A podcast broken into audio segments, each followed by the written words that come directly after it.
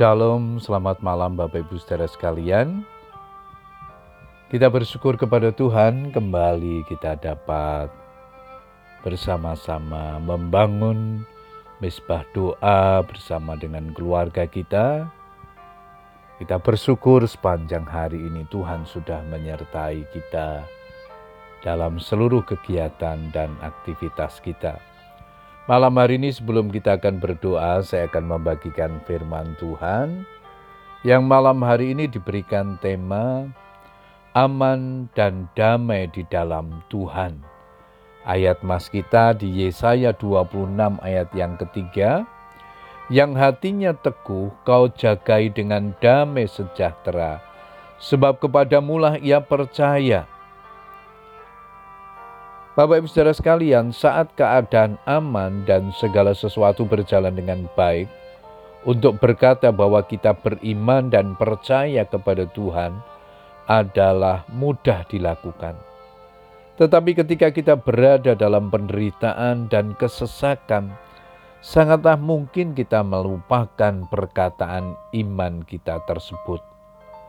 Mempercayai dengan sungguh bahwa Yesus Kristus adalah tempat perlindungan yang aman dan membuat seseorang berada dalam sebuah kedamaian yang sempurna. Sebab ia tahu Tuhan akan menjaganya. Oleh karena itu tidak ada alasan bagi orang percaya untuk merasa takut dan gelisah karena dalam firman-Nya tertulis, percayalah kepada Tuhan selama-lamanya sebab Tuhan Allah adalah gunung batu yang kekal. Mengagungkan dan memuji nama Tuhan haruslah kita lakukan oleh karena Dia adalah pribadi yang berkuasa.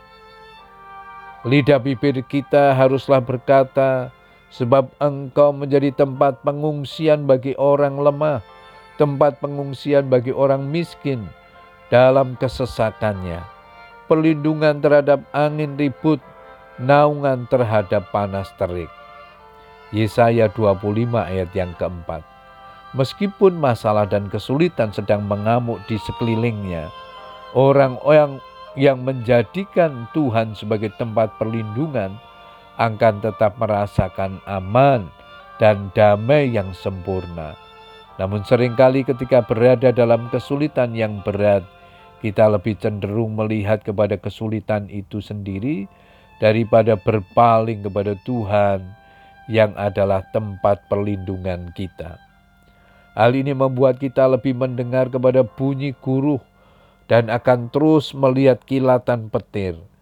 Semuanya ini akan melemahkan iman dan membuat kita merasa takut. Jangan mau diperdaya oleh iblis, sebab di dalam Tuhan Yesus kita lebih daripada orang-orang yang menang oleh dia yang telah mengasihi kita. Roma 8:37. Bapak Ibu Saudara sekalian, apa pun yang terjadi dalam hidup ini, menjaga pikiran untuk selalu tinggal di dalam Tuhan Yesus Kristus serta memelihara firman-Nya dalam hati adalah dua hal yang sangat penting.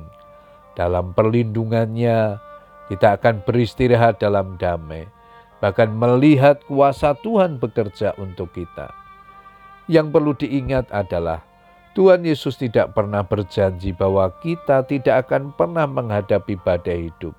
Akan tetapi oleh karena namanya dan melalui firman-Nya dan sebuah tempat perlindungan yang tersedia bagi kita dalam waktu kesukaran orang yang duduk dalam lindungan yang maha tinggi dan bermalam dalam naungan yang maha kuasa akan berkata kepada Tuhan, tempat perlindunganku dan kubu pertahananku, Allahku yang ku percaya.